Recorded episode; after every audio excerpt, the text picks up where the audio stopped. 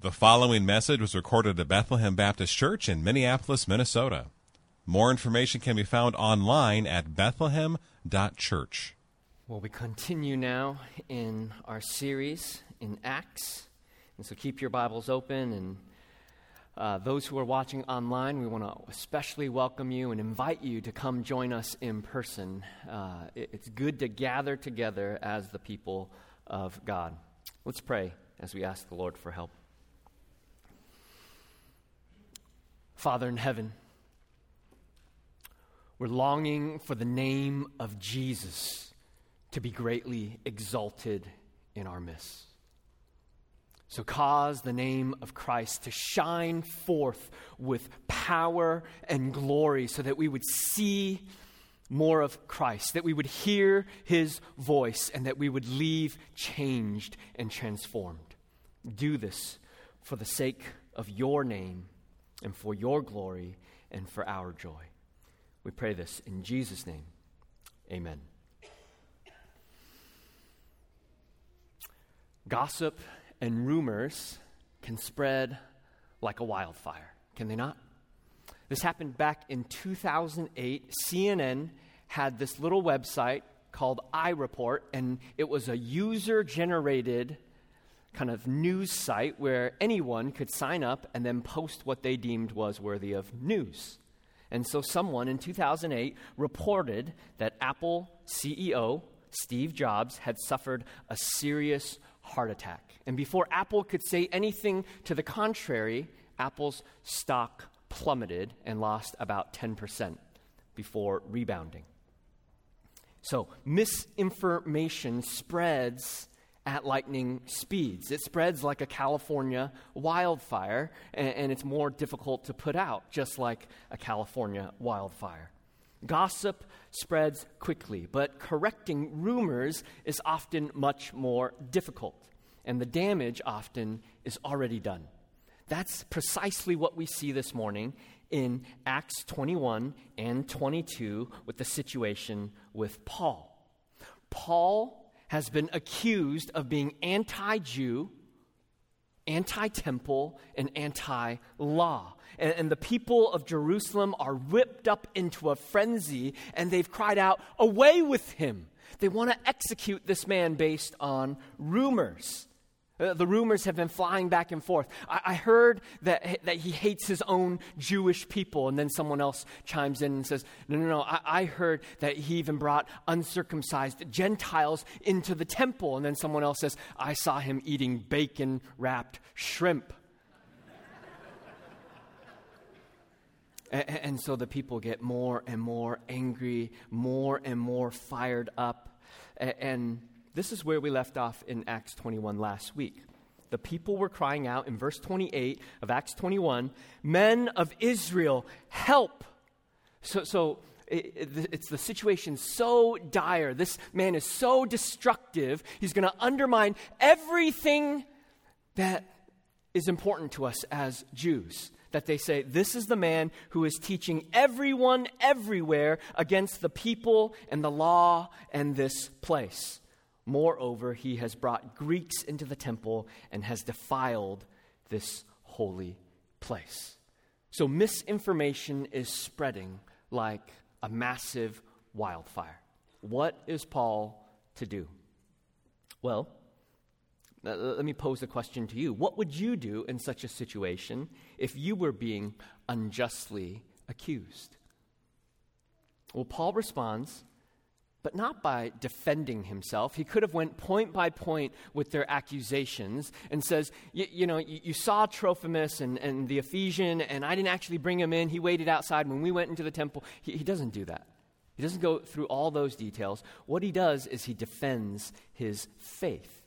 He takes this opportunity to shine the light of Christ and to preach Jesus. Paul was not trying to make himself look good or to get out of being arrested or, or kind of regain his reputation or to provide a detailed rebuttal against all the accusations that are being leveled against him. But Paul instead uses this opportunity to preach and proclaim the person and the work of Jesus Christ. And that's our main point this morning. Be ready as believers to defend the faith by declaring the undeniable work of Jesus. Be ready to defend the faith by declaring the undeniable work of Jesus. Every believer who has beheld the glory of Jesus Christ, who has heard his voice, seen his glory, should be ready especially in the midst of hostility or maybe false accusations, to be ready to speak of how Jesus has changed and transformed us. So, my aim this morning is to strengthen our resolve to stand up for Jesus, especially in the midst of hostility, and to care less when we're personally maligned. So, are we prepared to share how Jesus has transformed us? Are we prepared to share? How Jesus meets us in the midst of our weakness and frailty?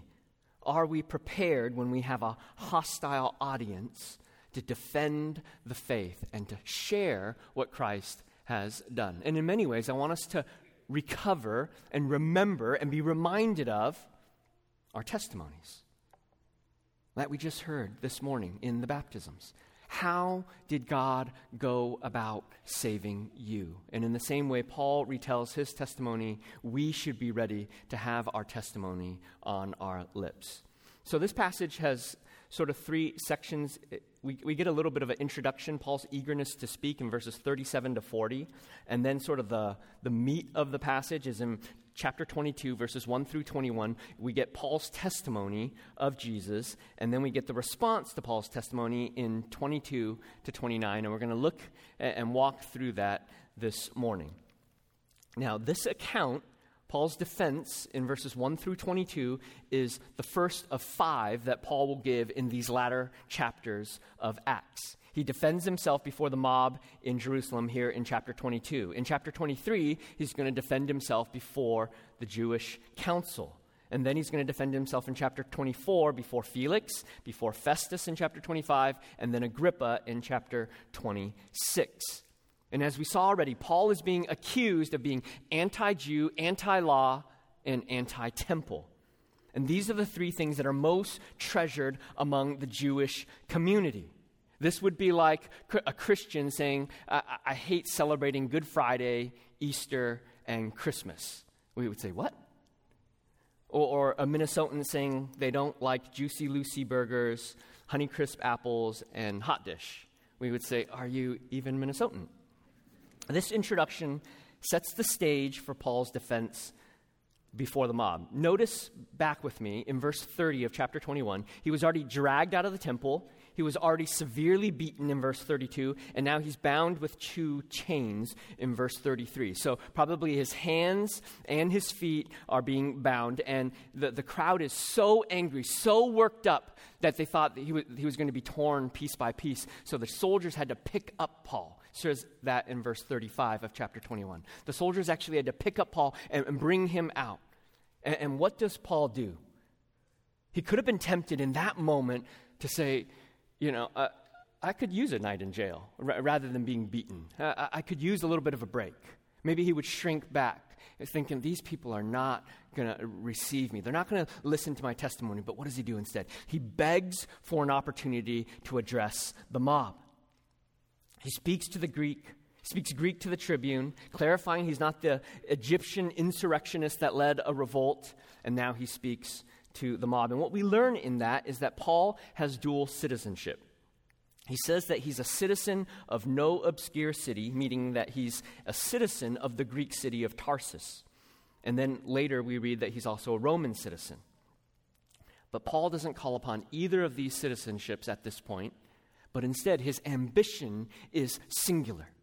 I want to be able to testify to the person and work of Jesus before my fellow countrymen. That's my singular aim.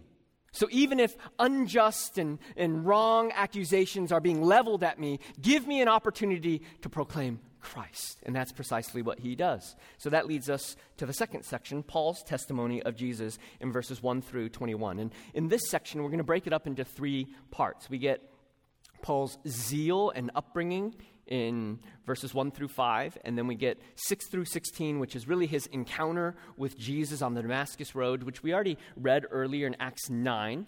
And then we get sort of his mission to the Gentiles in 17 to 21. So we're going to look at these three within Paul's address. So, Paul's upbringing and zeal. So, the mob is enraged with Paul because he's seen as a traitor to his own people. You're supposed to be a good Jew and yet you're preaching Jesus. You're, you're, you're, preaching Jesus to the Gentiles. You're eating with them.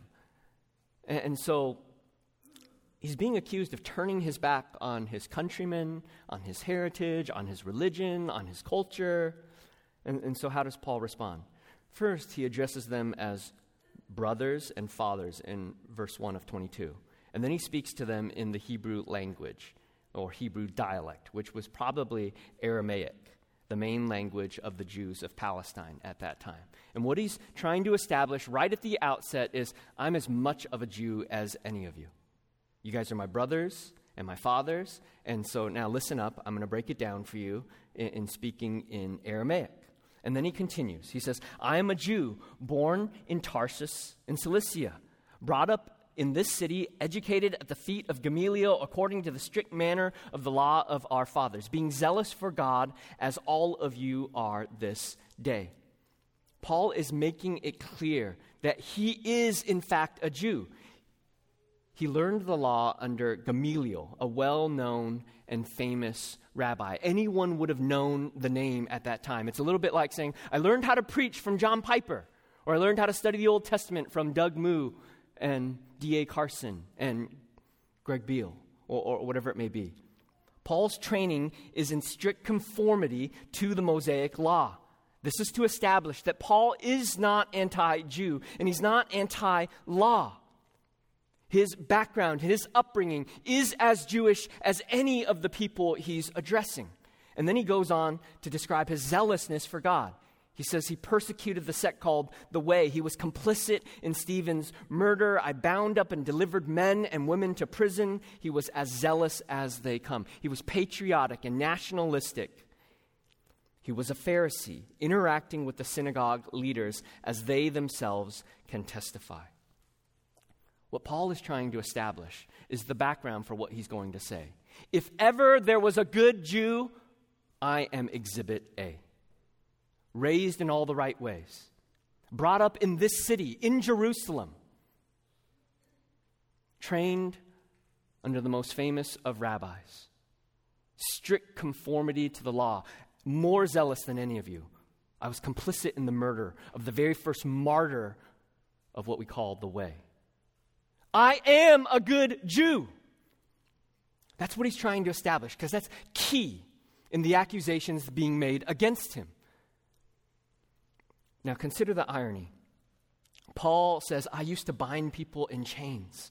I used to, I went up to Damascus specifically for that purpose, to bring them back down, and now I've traded places with them. I am the one bound in chains right now. I'm the one that just got beaten. I'm the one that's being punished.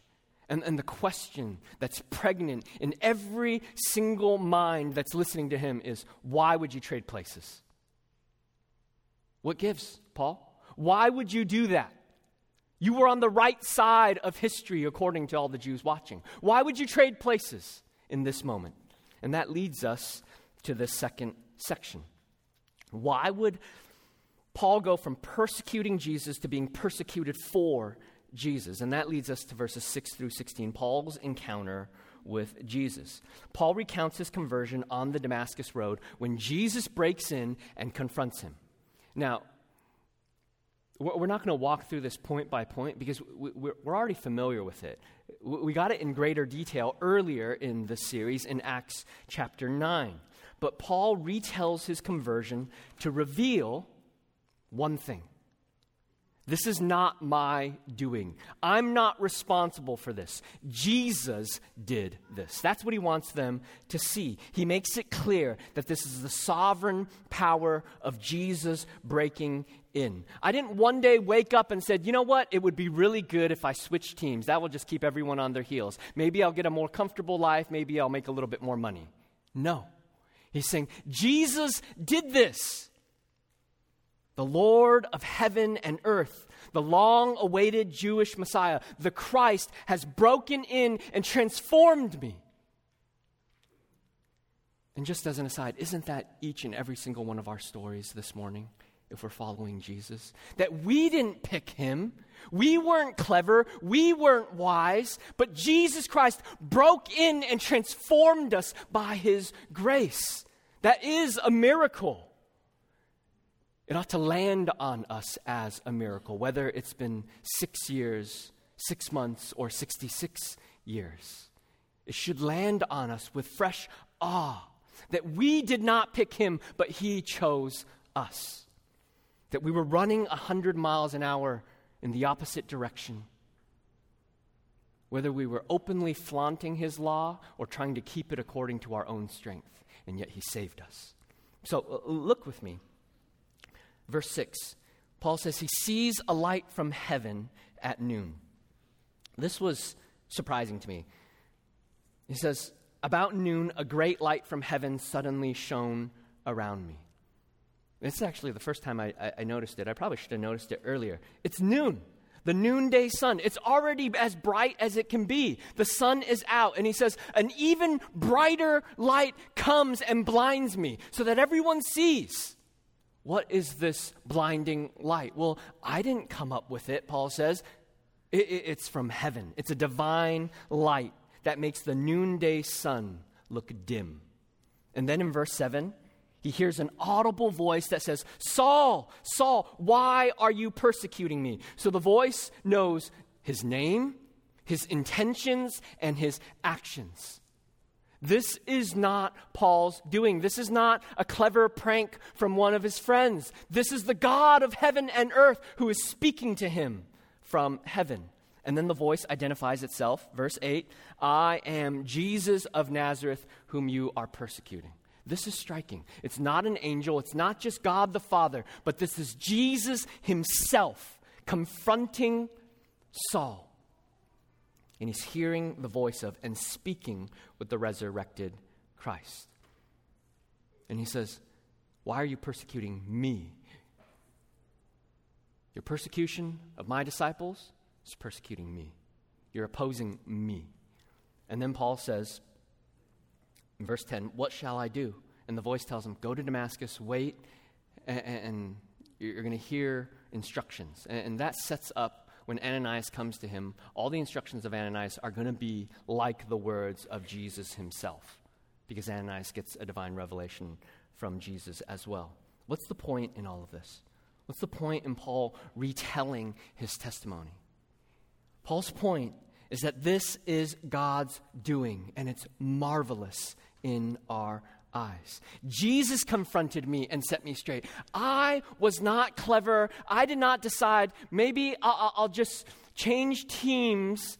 Let me see, maybe I'll just try something else. Life's not hard enough. Let me go get persecuted by my fellow countrymen. No, he says, God is the one who broke in and confronted me, stopped me in my tracks, blinded me, so that I would have no other way to go but then to follow Him. And I've been sent by God so that all of you would not miss the point of the Old Testament scriptures, the trajectory of the scriptures, that they're all about Jesus. It's all pointing to the person and the work of Jesus. And so this morning, one of the things that we want to be reminded of, that is kind of Christianity 101 be reminded that it's all about Jesus. Everything that we do, the worship, the songs, the prayers, the preaching, the programs, the events, it's all about magnifying the work and the person of Jesus. The reason we send people overseas is so that Jesus would get glory for himself. That Jesus has broken into our world and confronted us and transformed us and gathered us to be his church. It's all about Christ. Is that our heartbeat this morning? That it's all about Jesus, everything we do, because sometimes it can get a little bit tiring. Life just gets fatiguing. And we think, is it really worth it? Or, I don't know if I want to love my neighbors. Or, I'm a little afraid of welcoming Afghan refugees. Or, I, I don't want to share the gospel with my workplace. I think that's going to expose me to ridicule or worse. And yet, Paul reminds us all of life is about the risen and exalted Lord Jesus Christ so that in the midst of false accusations, hostility, beatings, sure imprisonment, Paul stands up and says, I'm not going to mainly defend myself. I'm mainly going to speak about what Jesus has done in my life in transforming me. Are we ready to do that? That in the midst of whatever comes, that we're able to stand up, not mainly to defend ourselves, but to say, look how Jesus has been so good to save me by his grace verses 12 to 16, he, he, describes Ananias coming to him. He describes Ananias in verse 12 as a devout man, according to the law, well spoken of by all the Jews who live there. And then he says, At that very hour I received my sight and saw him. So this healing act confirms that Ananias is a messenger from God. It says that he's seen the righteous one, hearing his voice, and that he's going to be a witness of all that he has seen and heard verses 14 and 15. And then he says, Rise and be baptized, wash away your sins, calling on his name. So, so get up, call upon the name of Jesus to be saved, and then be baptized, which signifies that your sins have been washed, that you've been cleansed by Jesus. So, what are we to see or learn from Paul's defense?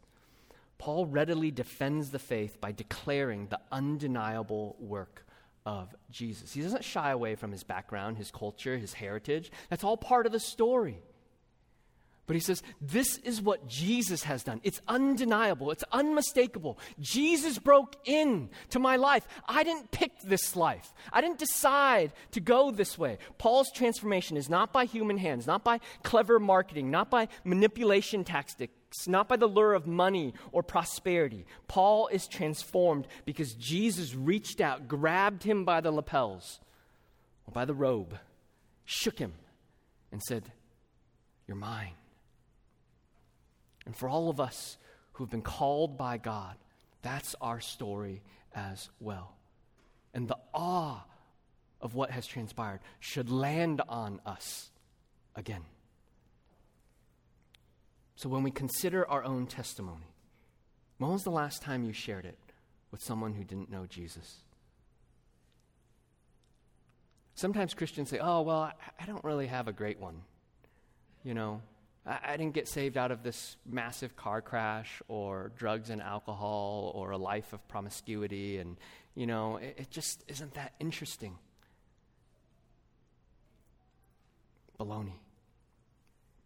Every salvation, every conversion is a miracle of God's grace. Don't inoculate yourself to the greatest news in all the world. And when we tell that story, do we tell it in such a way that makes us look good? I was so smart when I read the Bible, I understood it. Or do we tell it in such a way that God gets the glory? That we say, Jesus was so undeniable, uh, so undeniable that he took me by the shirt and, grabbed me and said, You're mine. We're saved not because we're smart or wise or good looking, but because Jesus saved us by his grace. Let me just illustrate this for a moment. Uh, we went camping maybe a few weeks ago with our small group, and it was supposed to be one of those nights where the, the shooting stars were going to be amazing. And so th- that first night, I remember leaning back in the chair and just looking up and for a moment, I just said, wow. And it's not like I've not seen the stars before, they come out every night. I, I see them every night. Right? We, we all see them every night. And, and they're more brilliant and brighter when you're, there's not all the city lights. But for a moment, I just said, wow. If I knew all that went into causing these stars to burn just so that we could get a little light show, just so that they would sparkle in the sky, just so that we would stand amazed at God's creation, I, I would probably worship all the more than I do. And yet, so often we go about our day like we're in the city where we don't see the stars in their full brilliance. And so it is with our salvation, with our testimony of how God saved us and rescued us and transformed us. We miss the glory.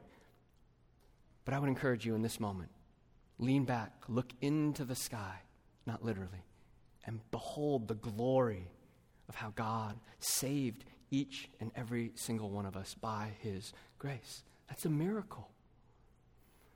Paul, in the midst of false accusations, hostility, takes that moment to say, This is the one thing I want them to see the undeniable work of Jesus.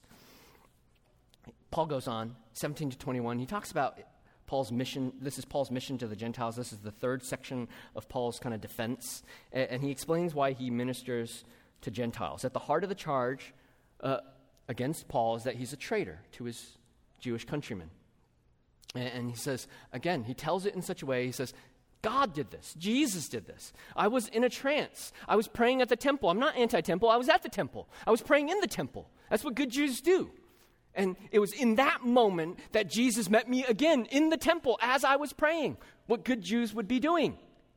And he told me to go to the Gentiles. And, and I protested. I said, No, no, no, no. I'm going to stay here. They're going to believe me because they saw how I lived. And again, Jesus says, No, no, no. Get out of Jerusalem. They're not going to believe you. Go to the Gentiles. And at this moment, the mob was done. They shout him down and they call for his execution. This account shows, proves that Paul's not anti temple, but he's pro Jesus. He's pro Jesus. He was at the temple. Paul isn't anti Jew. But something greater than Jewish identity has come. Something greater than the Old Testament law has come. Something greater than the temple has come. And that is Jesus Christ the Lord. And I think that's a reminder for us this morning. Does Jesus take precedent over everything else? We might be pro life, pro whatever else, lots of good things. But are we first and foremost pro Jesus? Does Jesus take precedent over our culture and our tradition? Does Jesus take precedent over our heritage and history? Does Jesus take precedent over being Americans or Minnesotans or Republicans or Democrats or conservatives or liberals? Does Jesus take precedent over our education, our employment, our ethnicity, or our family history? Paul reminds us by his example that there's only room for one on the throne of our hearts, and it needs to be Jesus. So Paul is showing I was a good Jew. I am a good Jew in many ways. And Judaism and Jesus points me to the Messiah, the Christ. The mob shuts down Paul, and it concludes with Paul's conversation with the soldier and the tribune in our final section. This is 22 to 29. In verse 22, away with such a fellow from the earth, for he should not be allowed to live. These are striking words. Kill him. We don't want any part of him because he's willing to go to the Gentiles. They listened to him up to this point, but now he's going to the Gentiles with, with this Jesus fellow. We want nothing to do with him. Kill him. Sadly, this reveals that they hate Paul. They hate probably the Gentiles, but in reality, they hate Jesus, and this will be their downfall. Their perspective is how dare you betray Judaism? And yet, in rejecting Paul, they have rejected Jesus. Their words will serve as evidence in the courtroom of God that they rejected the good news of the gospel that was preached to them by Paul. And this is a reminder for us, for all Christians, that being persecuted is not unusual, but it's normal. Persecution, will be normal, expected. The story concludes with the tribune wanting to know why everyone hates Paul because Paul spoke Aramaic probably, and the tribune maybe doesn't understand it, and so he's going to stretch him out and, and grab a whip, a cord with, you know, multiple uh, spiky ends with glass and bones and shards and, and, and whip him. And Paul stretched out, and then he says to the centurion in verse 25 Is it lawful for you to flog a man who is a Roman citizen and uncondemned? And this unfolds with Paul basically saying, Well, I'm a Roman citizen. And the tribune says, Well, me too, but I bought mine. And Paul says, I was one by birth, which means he's socially of a greater, higher standing. And, and so, what's the point of this kind of anticlimactic conclusion? I think first it reveals that Paul's words, unfortunately, were largely ineffective in convincing the Jews to believe. They want Paul dead. And it's a reminder that though we may testify to the saving work of Jesus, people may not receive that word from us. And imagine right now in Afghanistan, there are many bold and courageous disciples of Jesus who will testify to their faith. And in some cases, we're praying for some Saul like conversions, but in other cases, it will be the last thing that they say. Is it still worth it? Is it still worth it to stand up to Jesus in those moments? Absolutely. He's worth it. He's worth it. Jesus is more than worth it. We speak the name of Jesus, not for the approval of crowds, not for the accolades of the mobs, but we do it in obedience to Jesus. So even if it seems largely ineffective to the li- in the lives of those around you, we continue as believers in Jesus to be ready to give a defense for the hope that lies within us. We do it in obedience to Christ. Paul doesn't claim his citizenship to escape the earlier mob and beating, but he does here now, which sets the stage for his next opportunity to defend the faith before the chief priests and the council. So he asserts his legal privileges, his, even if his ultimate citizenship is to Christ. And I think that's a, just a reminder again that yes, we are, we, we, we all have dual citizenship. We're citizens of an earthly kingdom and we're citizens of a heavenly kingdom. And we need to be wise and thoughtful and shrewd when we leverage the rights and privileges of our earthly kingdom and yet never undermining our allegiance to the heavenly kingdom. And I think, I imagine, in my lifetime and for my kids, that's just going to get a little bit more complicated. When do we say, it might be right in your eyes, but I'm going to stand on the word of God? I'm going to listen to Jesus. It, it, just may get a little bit more difficult, and that's okay. Uh, we have the scriptures that will help us navigate each and every single one of those instances when they come.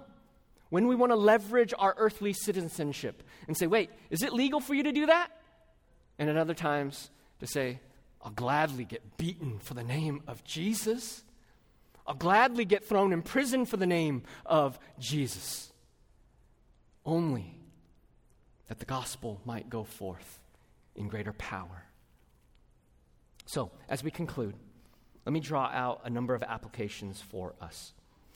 Paul goes to great lengths to defend the faith and to explain why he, a zealous, a well trained Jew, has become a disciple of Jesus. And the reason is because Jesus is the long awaited Jewish Messiah and the Christ. And he wants his fellow countrymen to, believe, to come to accept him. And to reject Jesus would be disastrous. And so, for some of us this morning, the question isn't, are you willing to share how Christ has transformed you?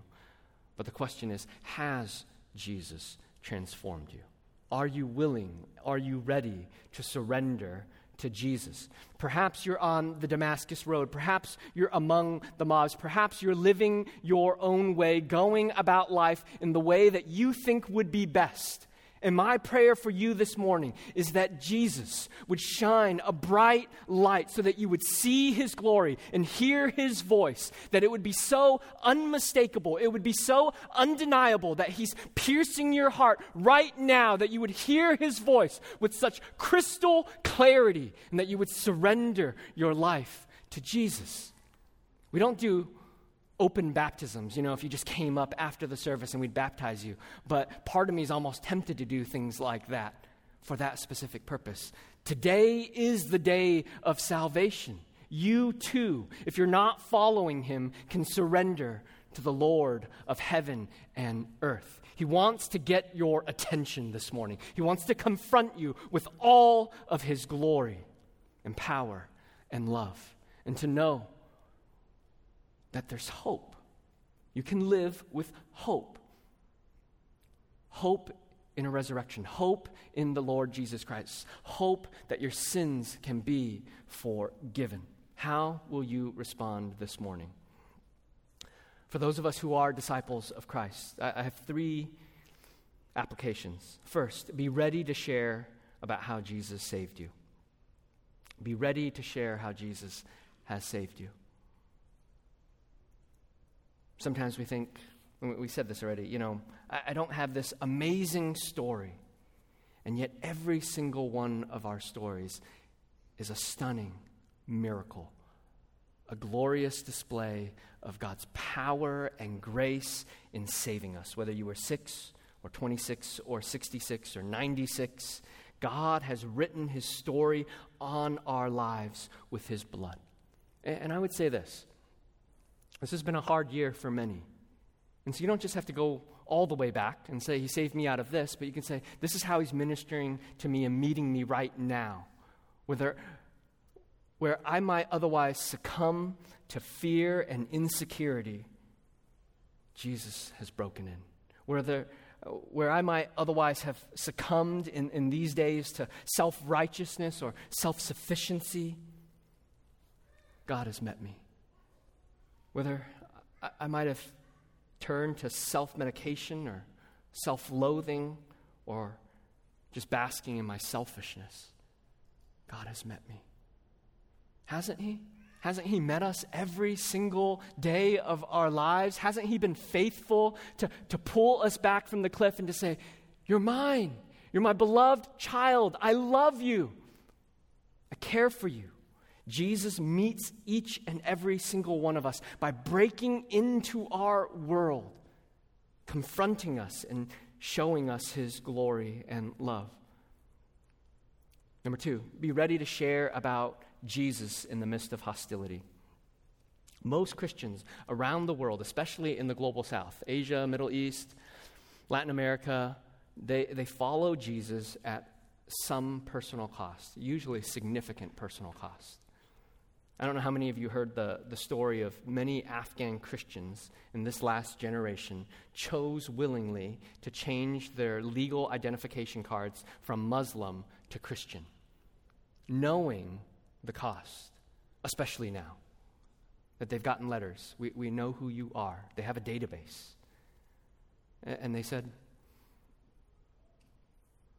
But we're Christians. We want to do it for the next generation. If not us, who? Be ready to share about Jesus in the midst of hostility. We stand up for Jesus not when it's acceptable, not when it's easy, not when it's nice. We stand up for Jesus at all times, even if things look hostile around us or the blowing cultural winds are against us.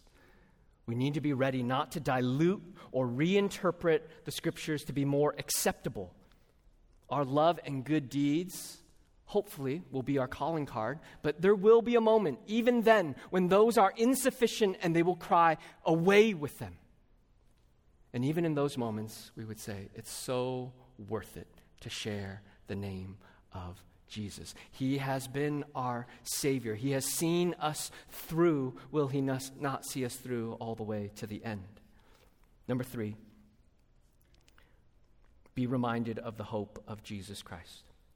Be reminded of the great hope that we have that will never fail, never disappoint, and that is always for us. Paul said earlier to the Ephesians, But I count, I count my life of any value or precious to myself if only I may finish the course and the ministry that I received from the Lord Jesus to testify to the gospel of the grace of God. Paul's hope is not in the very preservation of his own life, his hope is in Jesus. That's why he has a gospel ambition to make him known. His hope is not in this life, but in the life to come and the surpassing joy of knowing Christ. You make known to me the path of life. In your presence is what? Fullness of joy. At your right hand are pleasures forevermore. We will never get less by following Jesus. We will never be disappointed in following Jesus. He will never let us down when we follow Jesus. The righteous will never, never, never be put to shame. Do you believe that this morning? He says it to us. He promises it to us. He's given us a whole book that just spells it out, front to back, back to front, again and again in a multitude of ways to say, Be faithful unto death, and then I will give you the crown of life. That's the crown we want to long for. Place your hope once again in the Lord Jesus Christ. Jesus cleanses our past by washing us clean. He meets us in the present by setting our eyes on Him so that we would hear His voice, see His glory, and He prepares our future. He has a room ready, waiting for us. He has set the table so that we will feast around His throne. And then we can sing, Hallelujah. Thank you, Jesus. Lord, you are worthy of all the glory and all the honor and all of the praise. Amen. Let's pray. Father, set our minds and hearts on Christ. Blind us with the beautiful vision of the Savior. Don't let us leave unchanged, having not heard his voice, having not seen his glory. But once again, remind us, stir up in us fresh awe because of what Christ has done. We pray this in Jesus' name. Amen. Thank you for listening to this message from Bethlehem Baptist Church in Minneapolis, Minnesota. Feel free to make copies of this message to give to others, but please do not charge for these copies or alter their content in any way without written permission from Bethlehem Baptist Church. For more information, we invite you to visit us online at bethlehem.church or write us at 720 13th Avenue South, Minneapolis, Minnesota 55415. Bethlehem Baptist Church, spreading a passion for the supremacy of God in all things, for the joy of all peoples, through Jesus Christ.